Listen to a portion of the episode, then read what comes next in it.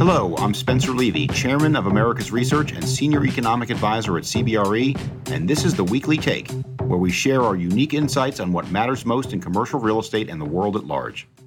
Today, I'm delighted to be joined by two friends of mine, Toby Bozzuto, the CEO and President of Bozzuto, and Brian Eisendrath, the Vice Chairman and Managing Director of CBRE Capital Markets. Toby and Brian, welcome. Thank you. Thank you. So, Toby, your company is one of the most active apartment developers, owners, and managers in the United States. Toby, tell our listeners a little bit about what you and your company do. Sure. Um, thank you again for having me. We're a vertically integrated real estate company that focuses on residential. So we have an apartment management company that manages 77,000 units and a development company that builds about four or five projects a year. And lastly, we have a construction company that does about half a billion dollars a year in revenue. Uh, so we are located in the mid Atlantic and uh, expand all the way out to Chicago. So, Brian, a lot of people think that the debt and structured finance markets may have bottomed a month and a half ago. What do you think? Are things getting better from a debt and structured finance perspective in multifamily? Things have definitely been getting better. People often say, What does a loan look like today versus pre COVID? The reality is, it's not that much different with the agencies. The cost of borrowing's been very steady in the low to mid threes. I'd say one of the material changes has been upfront reserves that make it more challenging for cash neutral refinances. But overall, the agencies have really helped the functionality of the market. So, Toby, same question for you. Do you think the markets have bottomed and are coming back? We have two worlds here. We have uh, one world in which our construction projects, every single one of them, is active, and um, other than maybe a day or two, has not been shut down. And we, we feel very blessed and privileged, and you know, we like to think that providing housing is, is is an essential thing, just like an essential worker that you hear about it's uh, shelter is as important as food and water. So we, we agree with that. Um, on the other hand, looking forward to new projects, we, we have a project coming up that could be ready to break ground in the next 60 or 90 days. And we have seen the debt market uh, to be very, very reticent to do anything. And candidly, I understand.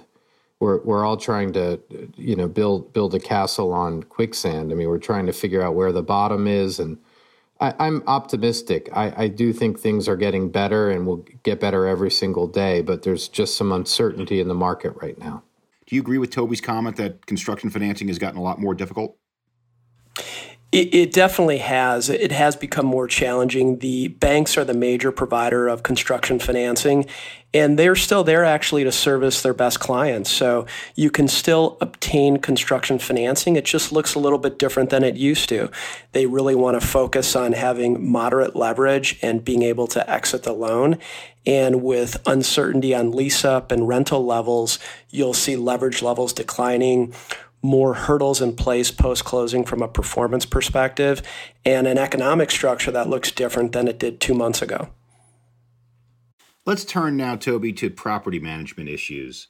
You mentioned that your construction sites were all going and really very limited delays, but I'm sure you and your 77,000 units have been spending an inordinate amount of time on asset management issues. Tell me about some of the property management issues you've had to deal with over the last two months perhaps most importantly, we're taking a humanistic approach. How do you uh, work with your residents and handle the various situations that they may be in because of this uh, pandemic? On the other hand, you have to manage um, the asset to the best of your ability for the owners you manage for.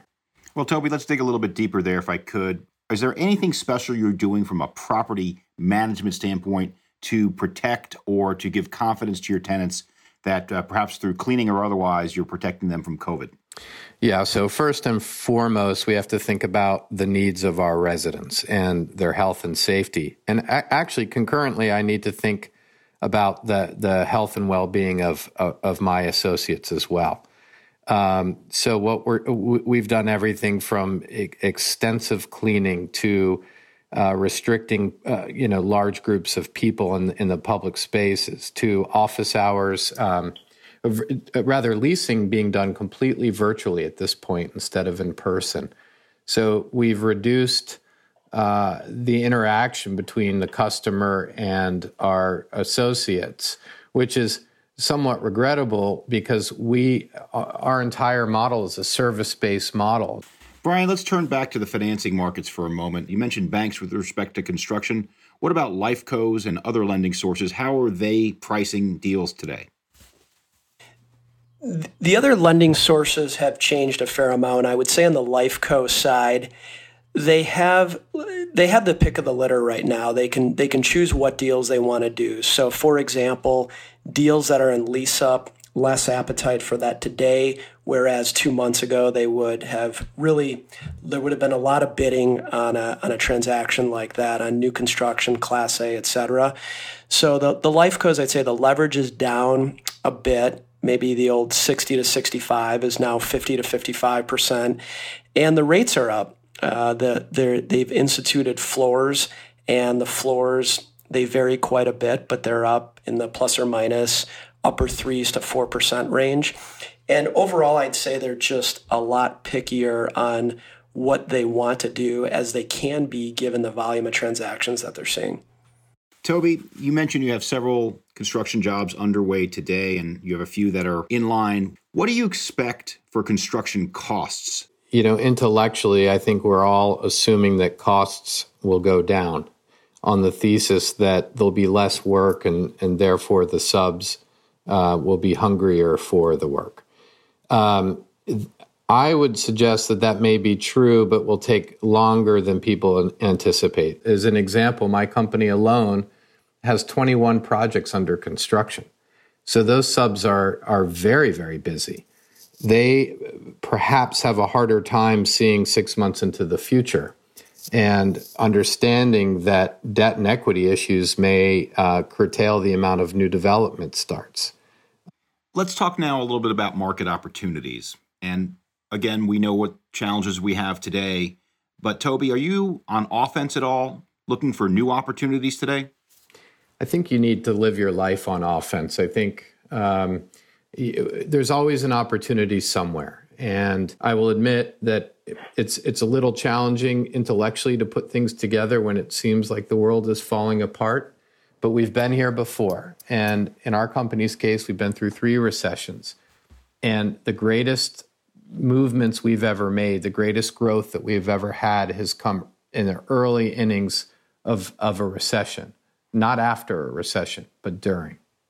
So, Brian, I'm going to ask you the same question. What opportunities do you see today, either by market, uh, by sub asset type within multifamily, or within different portions of the capital stack? I'd be curious as to Toby's thoughts on the merchant builder arena. Uh, Toby's group obviously is very well capitalized, but there's other builders uh, that aren't as well capitalized. And I think there could be some opportunities on some of these deals, maybe where there's no longer a promote or a motivation to sell. In the last two weeks, we've received calls from three or four developers that have bank debt coming due. And it's a real question of how are the banks going to work with, with folks. So far, uh, we have seen that the banks are working with people. But the question going forward is do they require more cash infusions for reserves? Debt service reserves, paydowns, etc. So I'm curious to get Toby's thought on that. And then secondarily, I think there could be opportunity in some of the Class BC assets where tenants have lost their jobs, perhaps buildings with service workers or employees more affected by the virus. What I've seen, it, look, markets like this remind people sometimes that a steady Eddie is a a better date to the dance than a fast Freddy. Sometimes it's nice to sit back and say, I'm just going to work with this family business that's been around for a long time. That being said, there's some incredible merchant builders that uh, reconstitute themselves in, in any crisis, in any scenario that are that are excellent. With respect to B and C classes, I agree with Brian's um, hypothesis that there's probably opportunity there. Uh, it's not something that we focus on as much. Um, we're, we're really more ground up, but I, I do think he's right. There are some opportunities there for sure. There have been some people that have been suggesting across all the different real estate asset types that there's been a secular shift. The way that we use office or industrial or retail is never going to be the same. Some people have suggested that there's going to be a shift from multifamily into single family. Toby, do you have a point of view on that? I think it's very, very hard to predict what the future will look like based on six or eight weeks of human behavior. I mean, every day we're adapting to this and are and, and trying to figure out what it means. Um, I was talking to a reporter and they said, Are you going to make apartment units bigger when this is over? So, in her world, that's how you solve it by making a bigger unit. I, I, I think we're going to just continue to do what we do, which is provide sanctuary. I do not think there's going to be a massive paradigm shift from city living or high density living to low density living. There's still tremendous vibrancy and excitement and life uh, associated with living in a city. There have been certain subsectors within multifamily that have been hit hard, certainly in the short term, notably senior housing, student housing, and maybe even co living uh, which is, of course, the highest density form of multi housing. How do you see some of these smaller subsectors of multi housing performing today and down the road?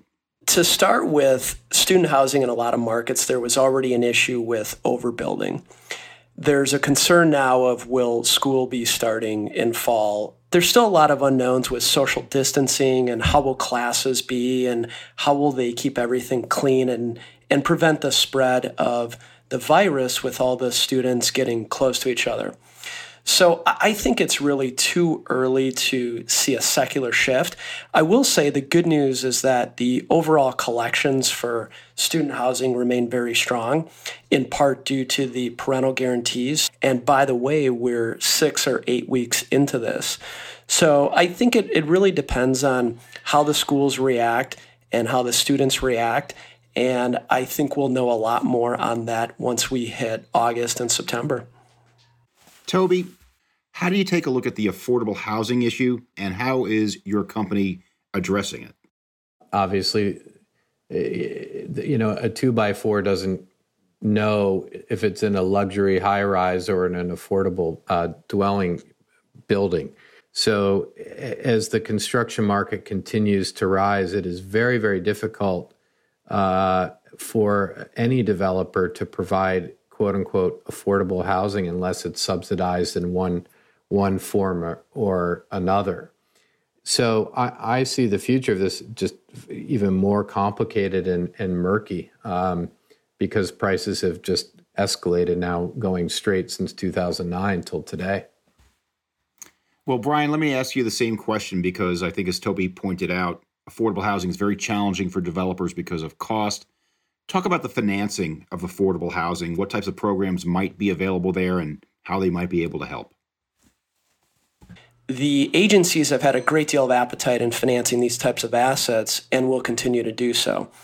At the same time, these assets are often rented to tenants that don't have significant cash reserves.